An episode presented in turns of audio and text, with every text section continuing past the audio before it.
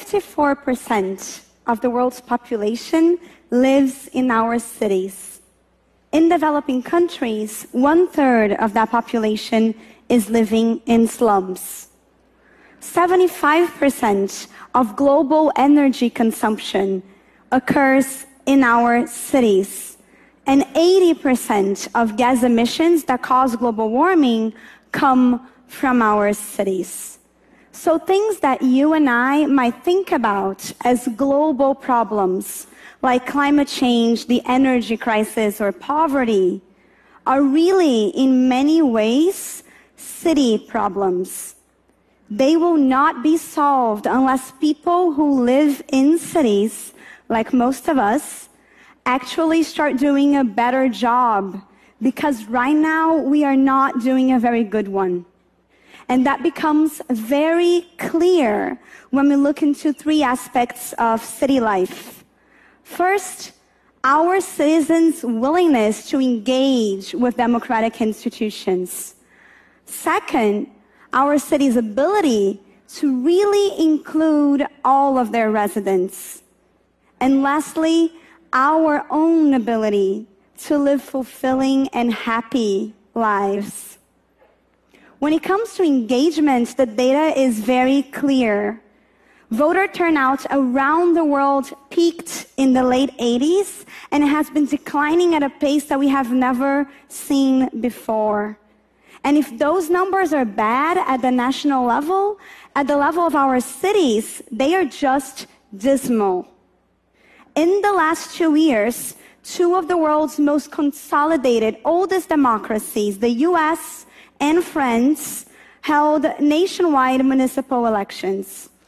In France, voter turnout hit a record low. Almost 40% of voters decided not to show up. In the US, the numbers were even scarier. In some American cities, voter turnout was close to 5%.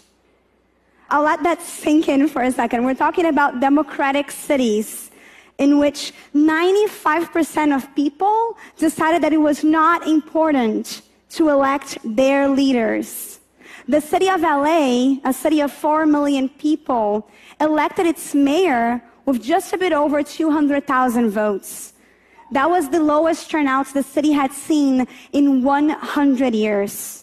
Right here in my city of Rio, in spite of mandatory voting, almost 30% of the voting population chose to either annul their votes or stay home and pay a fine in the last mayoral elections.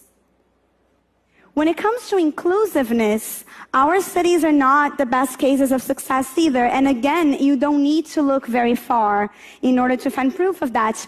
The city of Rio is incredibly unequal. This is Leblon. Leblon is the city's richest neighborhood.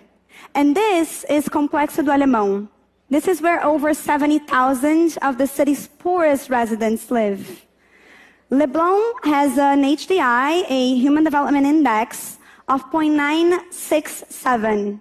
That is higher than Norway, Switzerland, or Sweden. Complexo do Alemão has an HDI of 0.711. It sits somewhere in between the HDI of Algeria and Gabon.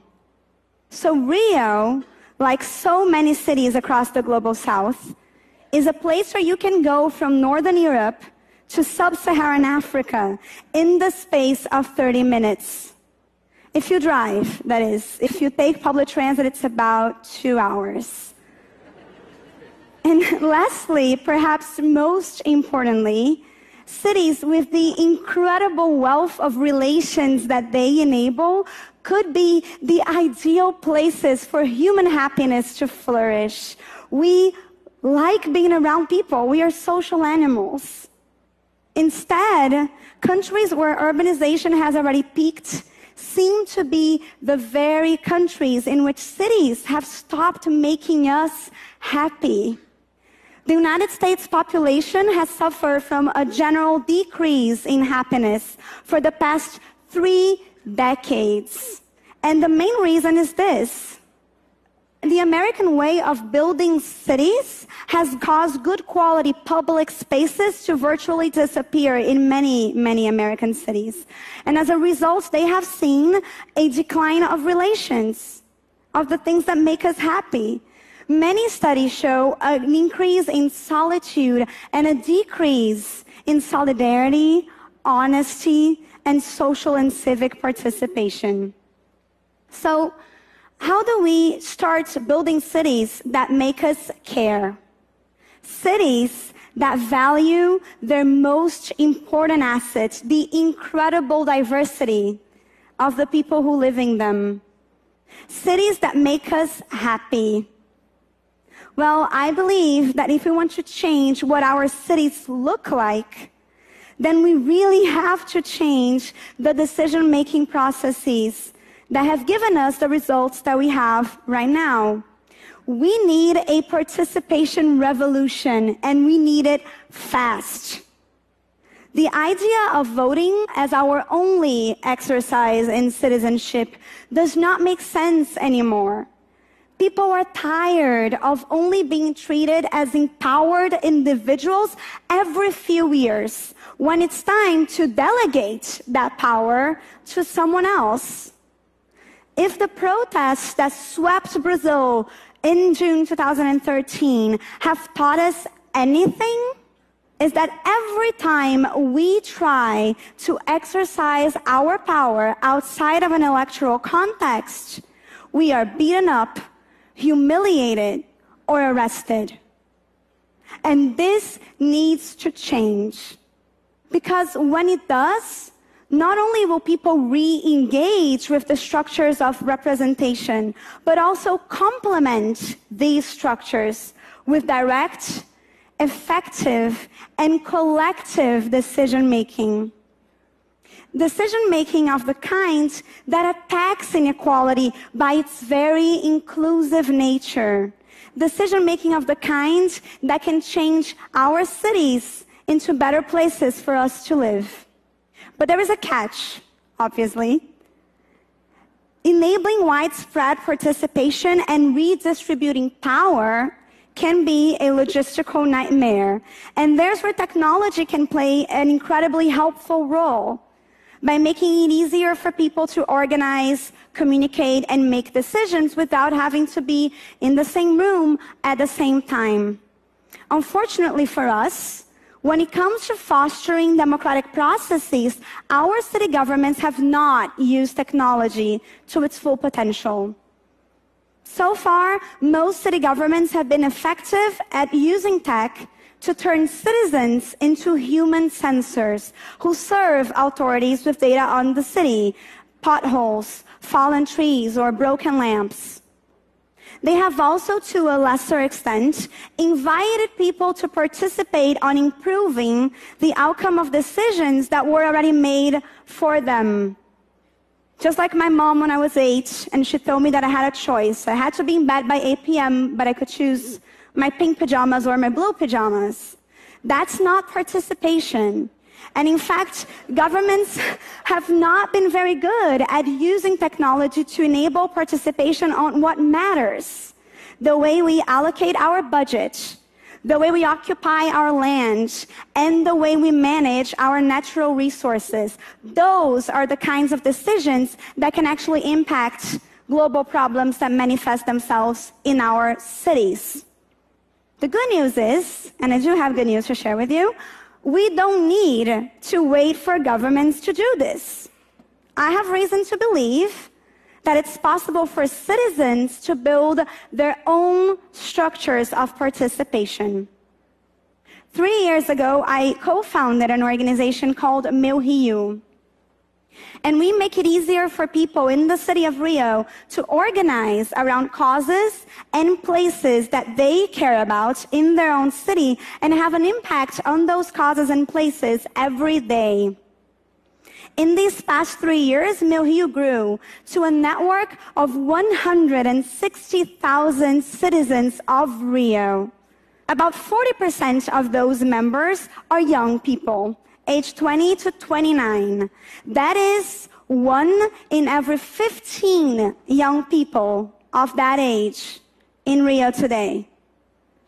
Amongst our members is this adorable little girl, Bia, to your right. Um, and Bia was just 11 years old when she started a campaign using one of our tools to save her model public school from demolition. Her school actually ranks amongst the best public schools in the country. And it was going to be demolished by the Rio de Janeiro state government to build, I kid you not, a parking lot for the World Cup right before the event happened. Bia started a campaign, and we even watched her school 24 7 through webcam monitoring. And many months afterwards, the government changed their minds. Bia's school stayed in place. There is also Jovita. She's an amazing woman whose daughter went missing about 10 years ago. And since then, she has been looking for her daughter. In that process, she found out that first she was not alone.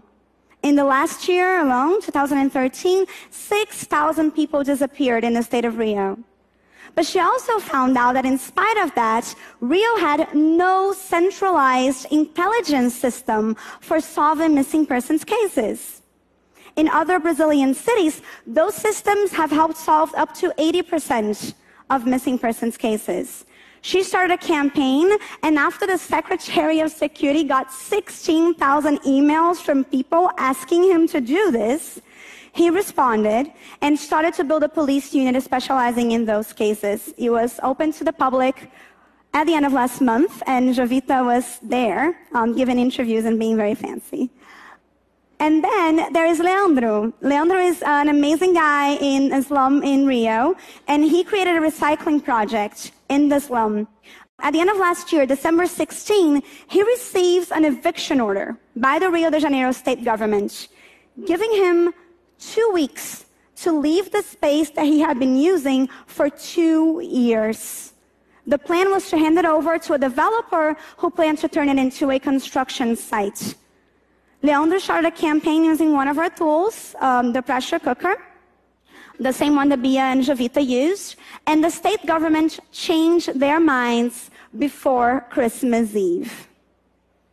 These stories make me happy, but not just because they have happy endings. They make me happy because they are happy beginnings. The teacher and parent community at Bia School is looking for other ways they could improve that space even further. Leandro has ambitious plans to take his model to other low income communities in Rio, and Jovita is volunteering at the police unit that she helped create. Bia, Jovita, and Leandro are living examples of something that citizens and city governments around the world need to know. We are ready.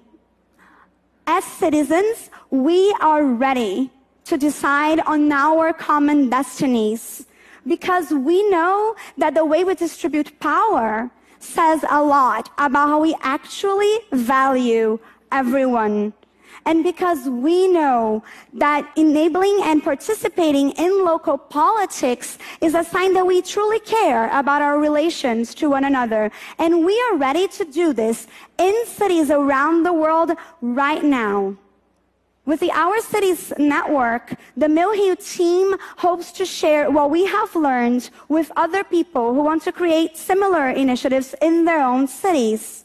We have already started doing it in Sao Paulo with incredible results and want to take it to cities around the world through a network of citizen centric, citizen led organizations that can inspire us, challenge us, and remind us to demand real participation in our city lives.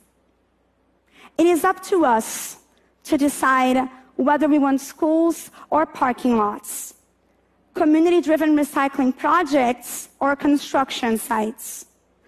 Loneliness or solidarity, cars or buses, and it is our responsibility to do that now for ourselves, for our families, for the people who make our lives worth living and for the incredible creativity, beauty, and wonder that make our cities, in spite of all of their problems, the greatest invention of our time. Obrigada. Thank you.